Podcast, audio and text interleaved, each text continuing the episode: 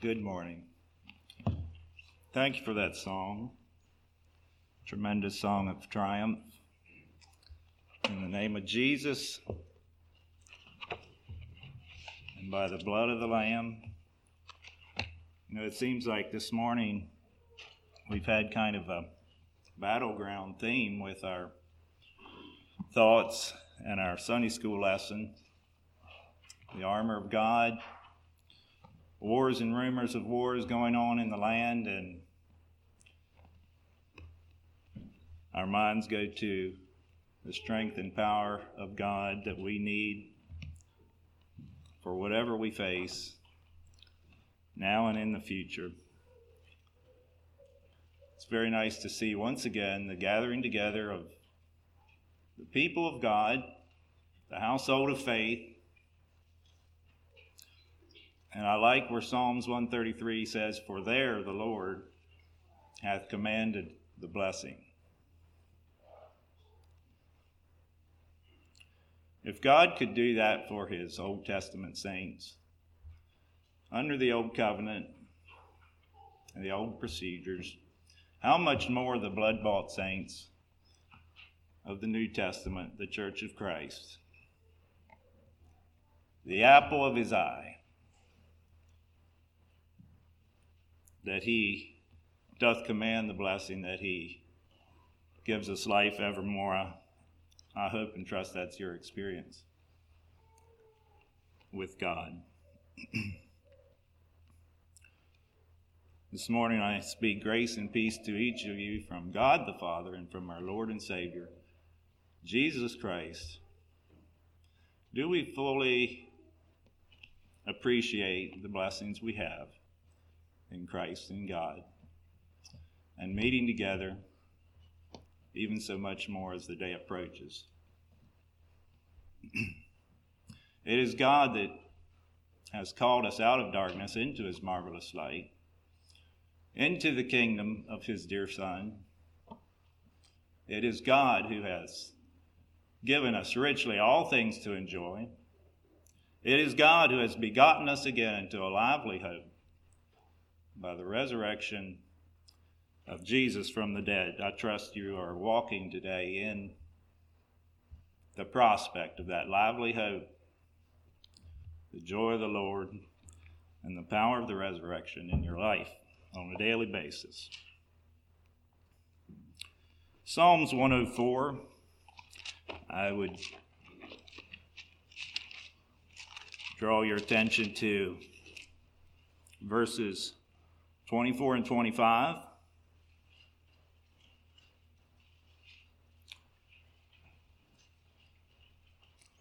O Lord, how manifold are thy works! In wisdom hast thou made them all. The earth is full of thy riches. So is this great and wide sea, wherein are things creeping innumerable, both small and great beasts. I'd like to think a little bit about those two words, innumerable and the word manifold. That word means many, diverse, a variety, um, just many forms and features. And that's God's creation. We see that in the things He has made. Recently, I had uh, a book that was laying around the house. I, I looked at this, and it was a nice um, child's book that had the the um, animals that they believe are becoming extinct or are. And there was just a lot of strange animals in that book that I had never seen. And just a lot of peculiar things in God's creation. We talked today about, in our Sunday school, a little bit about exploring the ocean. And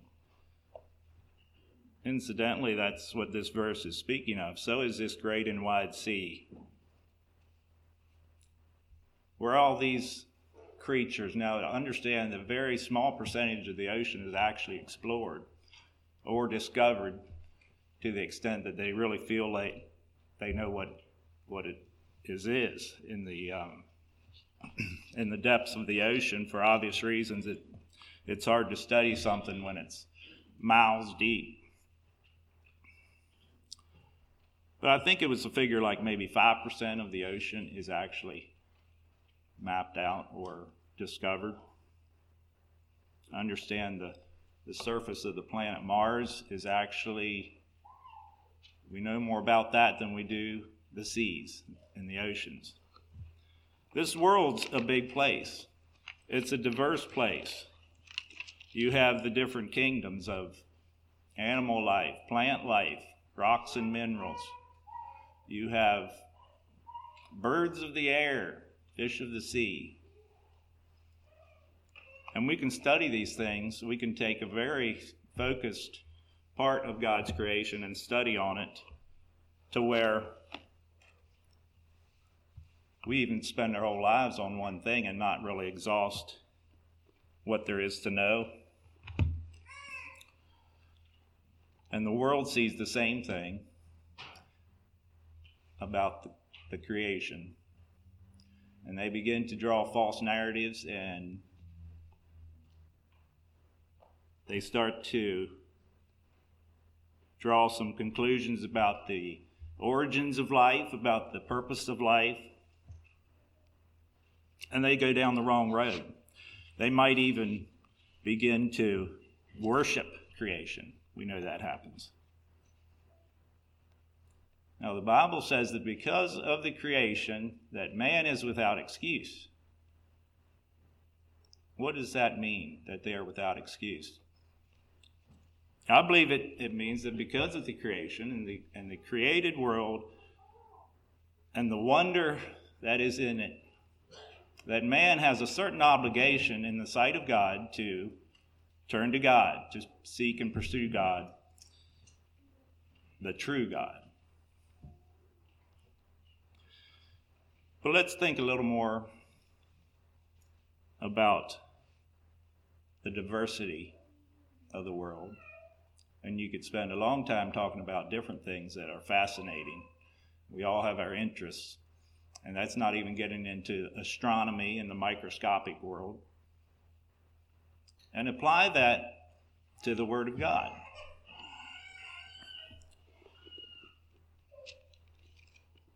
Hebrews 11. Hebrews 11, chap, uh, chapter 11, verse 3. Through faith, we understand that the worlds were framed by the word of God, so that things which are seen were not made of things which do appear.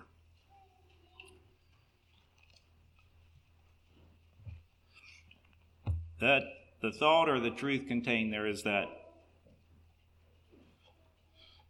the visible world was created by the invisible world, or you could say the supernatural world. And would that not then lead you to believe that from what we see in the visible world that very likely the supernatural world is much more complex, diverse, amazing, whatever word you want to put in there. I think that's a safe assumption to make.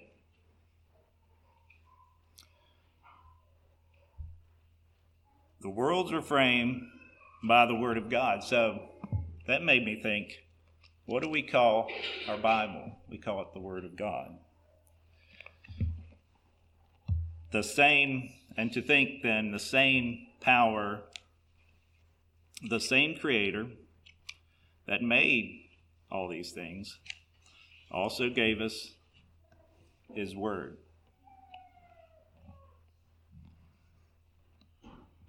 So, my suggestion would be that the Word of God is very much like the creation, it, it's very diverse.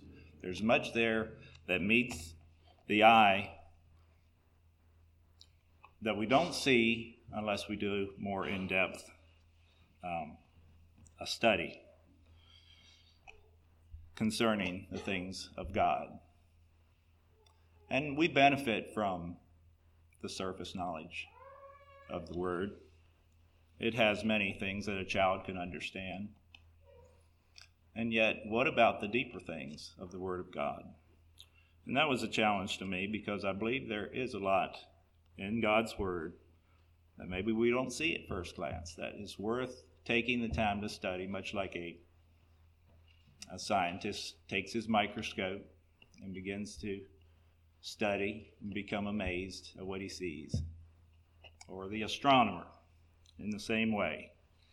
He builds tools so that he can better engage himself in the in his field of study. Now, many people have given their time and effort and talents to studying the Word of God. My mother was an example of that. She was an avid Bible scholar. And I found a Bible reading chart that she had left in one of her old Bibles recently. And somehow she used this for three years, the same study Bible. She just made a little different mark in the blocks to indicate a new year. I don't know why you would have to do that, except maybe she got attached to this particular Bible reading chart. This was back in 08. But she read, she wrote some things on the back here that um, I guess she thought would interest somebody if they ever found it. But her testimony was she read the Bible through every year since 1999 I've read it through many times before that, but did not keep a record. I have learned many new things every time. It never grows boring, only more fascinating. Now, I'm, I'm sure she's not the only one that would have that testimony. I hope that's each of us have that testimony.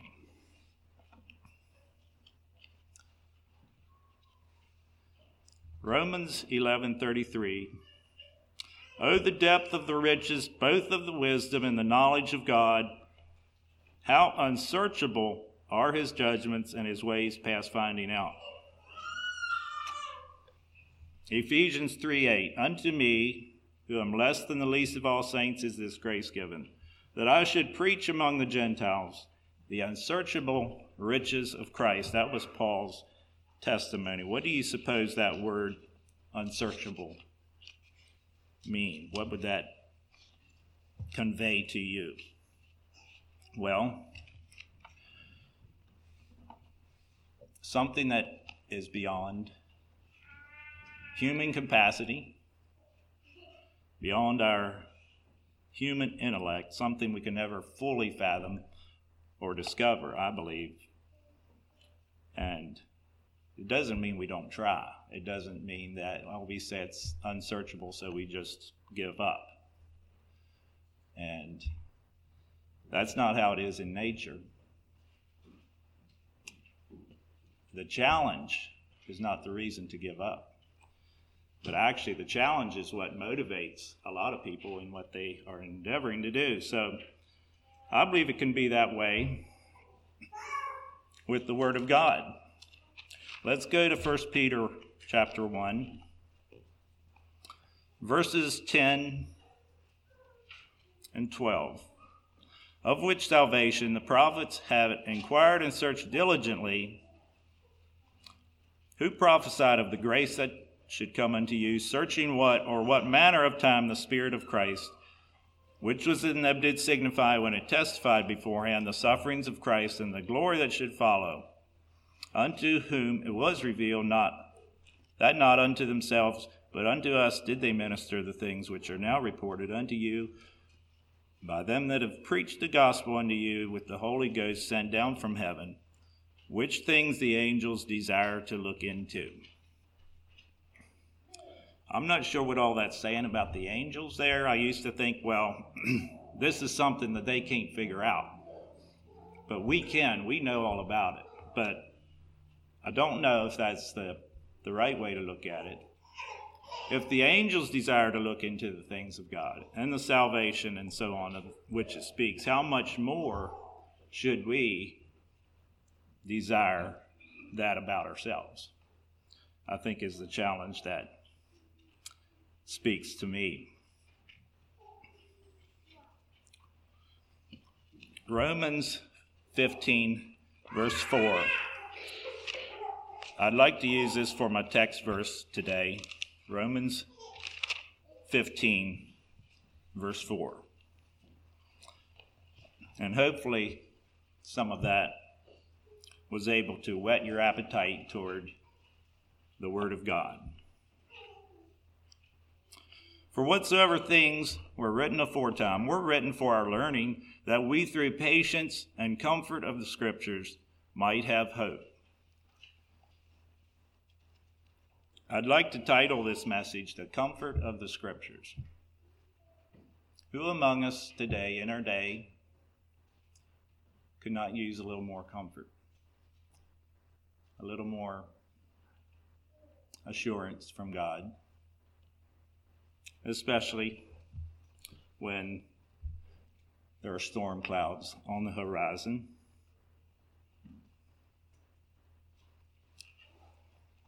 You know, one of the jobs of a parent is to provide comfort for your children. That's a reoccurring thing. And we enjoy doing that. I believe God does the same. The comfort of the scriptures. Psalm 23 Thy rod and thy staff, they comfort me. The things of God should bring us comfort. God wants us to be comfortable, I guess you could say it that way. Now, that doesn't mean we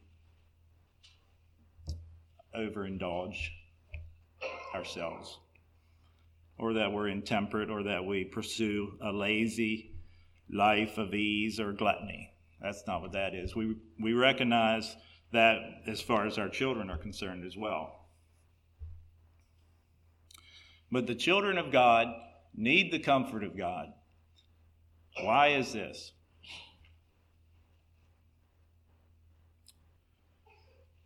Well, I'll give you some reasons why. 2 Timothy All who live godly in Christ Jesus shall suffer persecution. Maybe I should turn to that. 2 Timothy 3, verse 11.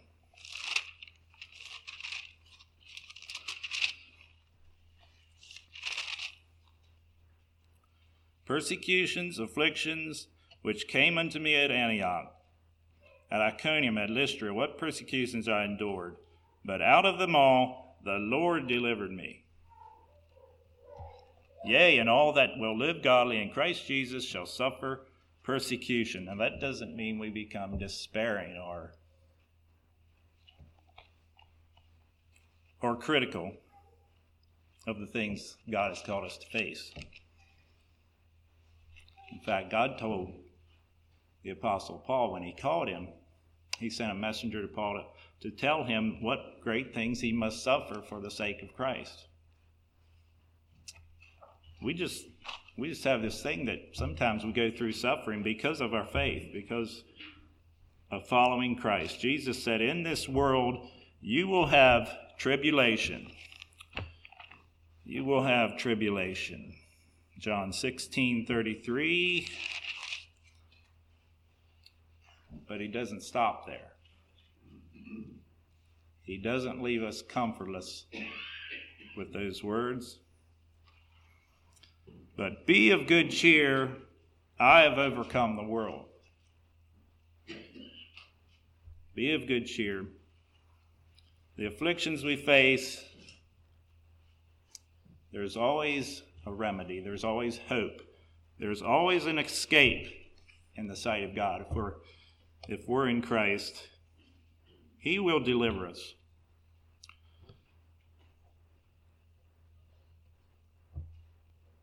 So if Jesus said, I have overcome the world, what does that tell us in our own spirits? Would that not say to us that we can overcome as well? We can do the same thing. As he is in this world, so are we. Is what? So are we in this life, I believe is how it says. Revelation says they overcame by the blood of the Lamb, by the word of their testimony and they loved not their lives even unto the death. Even unto the death. We might see some things in our lifetime that would bring that kind of fear to our lives. Would you suppose? Do we have the armor of God to deliver us, to stand against those things, as we spoke about already today? Psalms 34 19. Many are the afflictions of the righteous, but the Lord, the Lord, delivereth him out of them all. The word of God is a comfort, it always brings us back to hope. We don't have to go around with a long face or a martyr complex because of the things we face. Proverbs 24 6 A just man falleth seven times and riseth up again. Isn't that an amazing thing? the possibility of failure and even the reality of failure on our part is not cause to lose hope or to give up in the sight of God.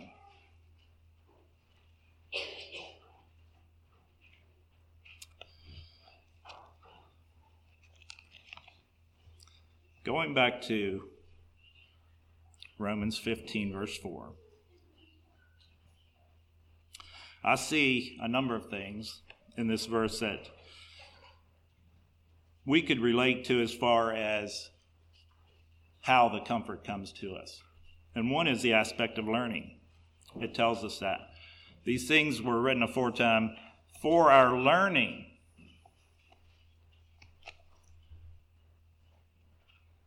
You know, it's a pretty simple understanding that if we learn about something, if we know about it,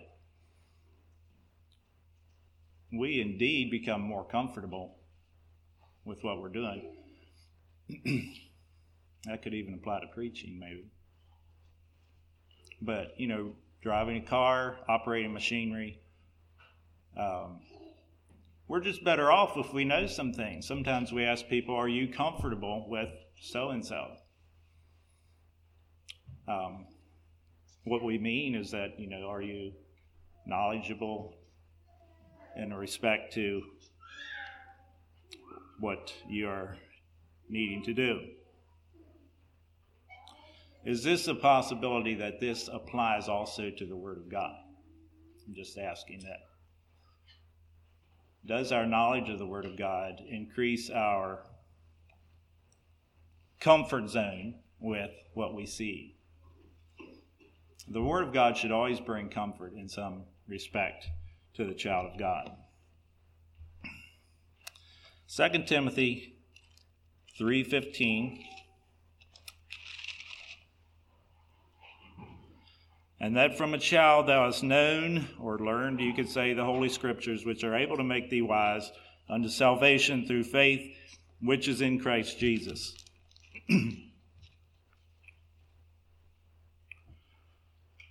Here we see some benefits of knowledge and what that brings to us. First, the learning brings us wisdom. Is able to make thee wise. What about salvation? It brings us into salvation, brings us into faith, it brings us into Jesus Christ.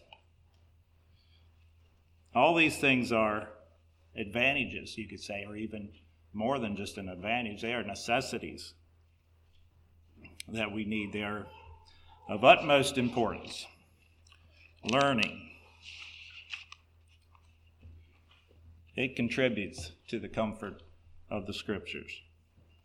2 Timothy 2:15 Study or learn to show thyself approved unto God, a workman that needeth not to be ashamed. Study to show thyself approved unto God. Does the prospect of meeting God's approval does that give us comfort? Did we know that was a possibility? yes, we did, but Sometimes we think that it's harder than that. Study to show thyself approved unto God. We can meet God's approval. This is not an impossible thing. It should bring a comfort to our soul.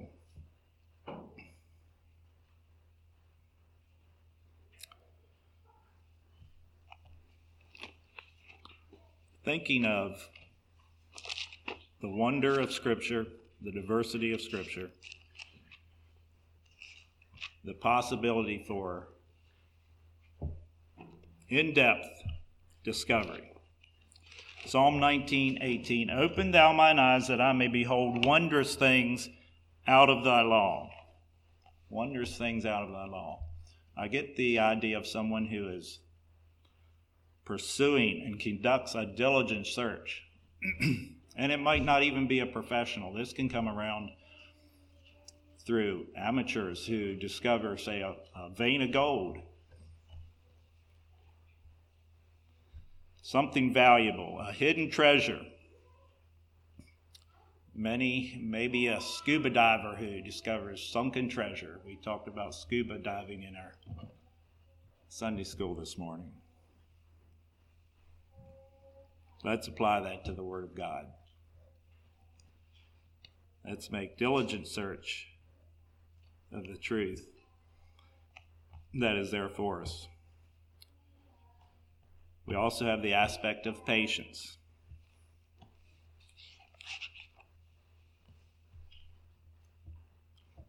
We're written for our learning that we, through patience, we, we enjoy the blessing of the comfort. What is the patience all about? I think this verse speaks to the necessity of it. To bring the comforts of Scripture to fruition in our lives, we will have to exercise some patience. And this doesn't necessarily mean waiting, it can mean more like endurance. Romans 12 12, patient in tribulation we may not always get instant results with what we think needs to happen, even when we're doing the right thing. Even when we're doing the right thing.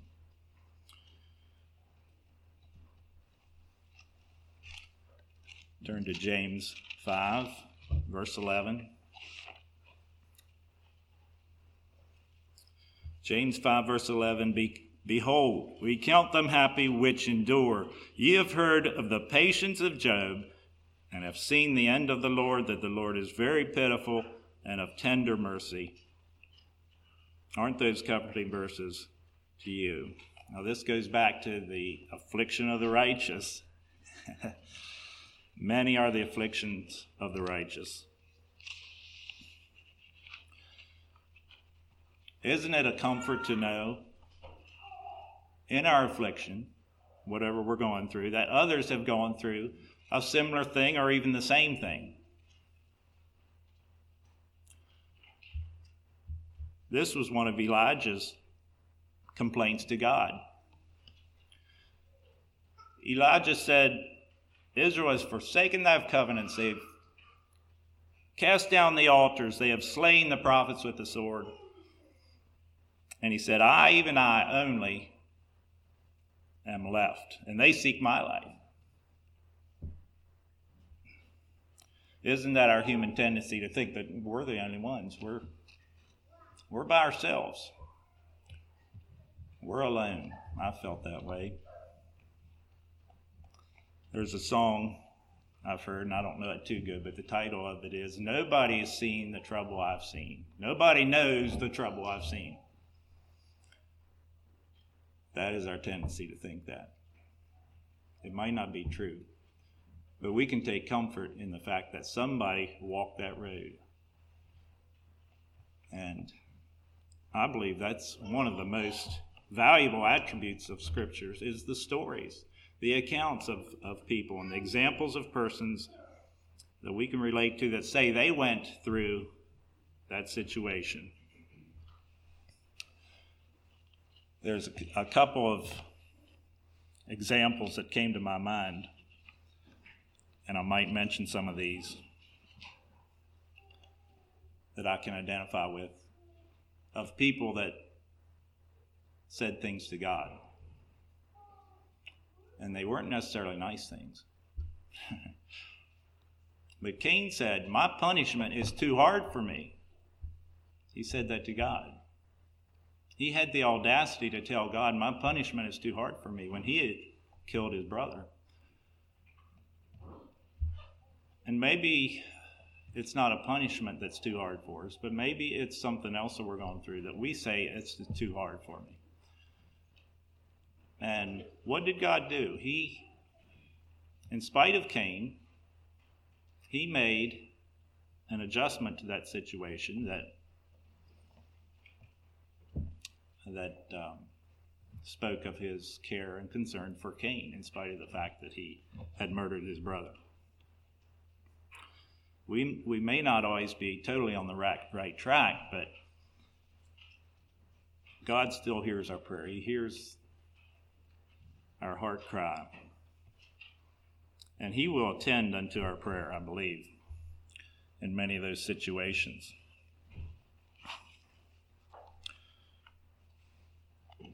Abraham was told to leave his country, his kindred, all his father's house, go into another land. And Hebrews says Abraham obeyed, and he went out not knowing whither he went. 75 years old. Maybe that's how you felt. You're on a road to nowhere. Are there situations like that that God calls us to? Do we feel like we're Abraham, leaving all these things to do maybe not even what we know because God is calling us? Again, it's a comfort. It's a comfort to know that others have gone through that.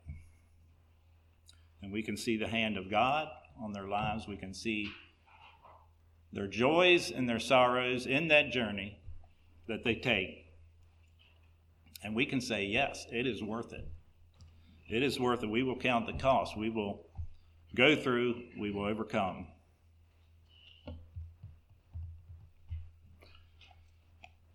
There's an example of Moses that I'd like to refer to yet. Exodus chapter 5.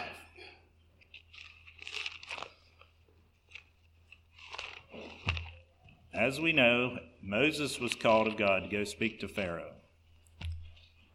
He voiced many excuses, reasons why this wasn't going to work. In fact, Moses said, Pharaoh's not going to listen to me. And when Moses and Aaron went into Pharaoh, that's exactly what happened. Pharaoh didn't listen to them. After all that work to get Moses to that place, and then Pharaoh didn't listen, and it actually made things worse. It brought some difficulties to that situation, and Pharaoh increased the burdens and the afflictions of the children of Israel. Might you think that Moses was a little bit upset at God by that time? And he was. Exodus 5 23. And this comes across to me as pretty strong. And Moses returned unto the Lord and said, Lord, wherefore hast thou so evil entreated this people? Why is it that thou hast sent me?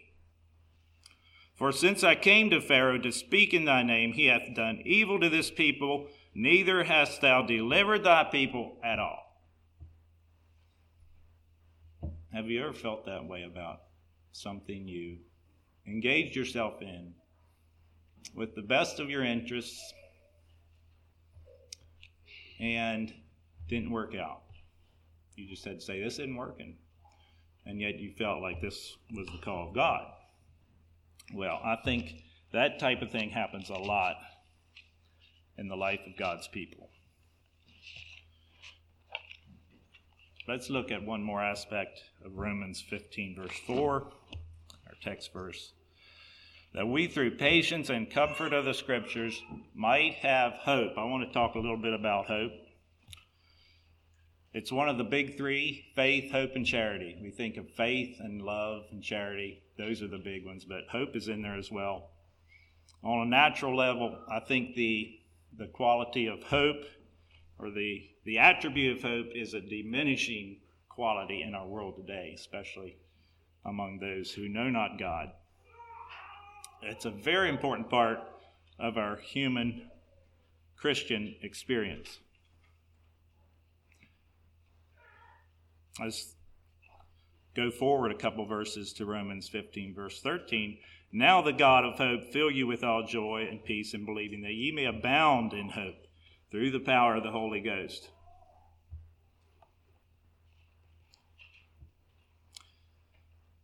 Hebrews 3:14 for we are made partakers of Christ if we hold the beginning of our confidence steadfast unto the end. Now, the wicked sometimes they have a false hope. Because the Proverbs talks about the wicked man dieth. They have an expectation that dies with them.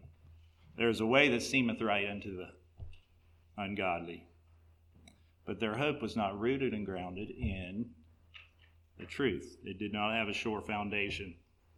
We sing that song, My hope is built on nothing less than Jesus' blood and righteousness.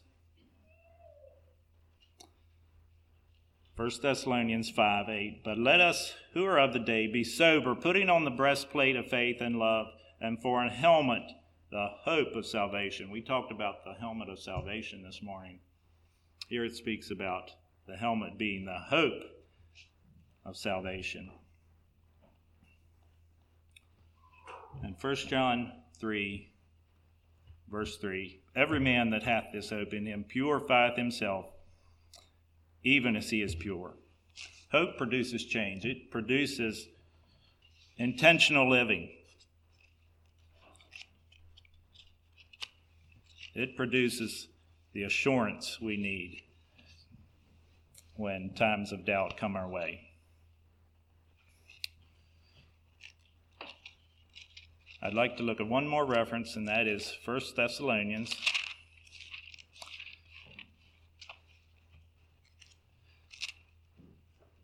Okay, some of these are hard to find because they're so short. 1 Thessalonians 4, verse 15 through 18. For this we say unto you, by the word of the Lord, that we which are alive and remain unto the coming of the Lord shall not prevent them which are asleep. For the Lord himself shall descend from heaven with a shout, with the voice of the archangel, and with the trump of God, and the dead in Christ shall rise first. Then we which are alive and remain shall be caught up together with them in the clouds, to meet the Lord in the air, and so shall we ever be with the Lord. Verse 18 Wherefore comfort one another with these words. The Word of God assumes that the coming of Christ brings comfort to our hearts and souls. If that is not the case, then I think it may be time to ask ourselves what does give us comfort? What is our comfort?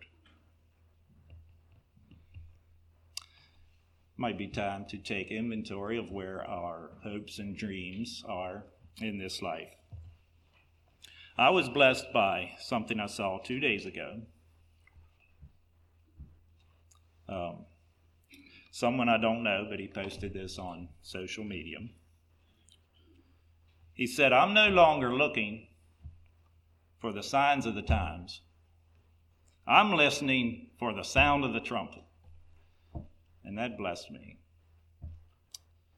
So, the comfort of the scriptures, it's even part of the expectation we have in the return of Christ. So, may our sufficiency be in Christ and in His Word. May we be steadfast, unmovable, always abounding in the work of the Lord.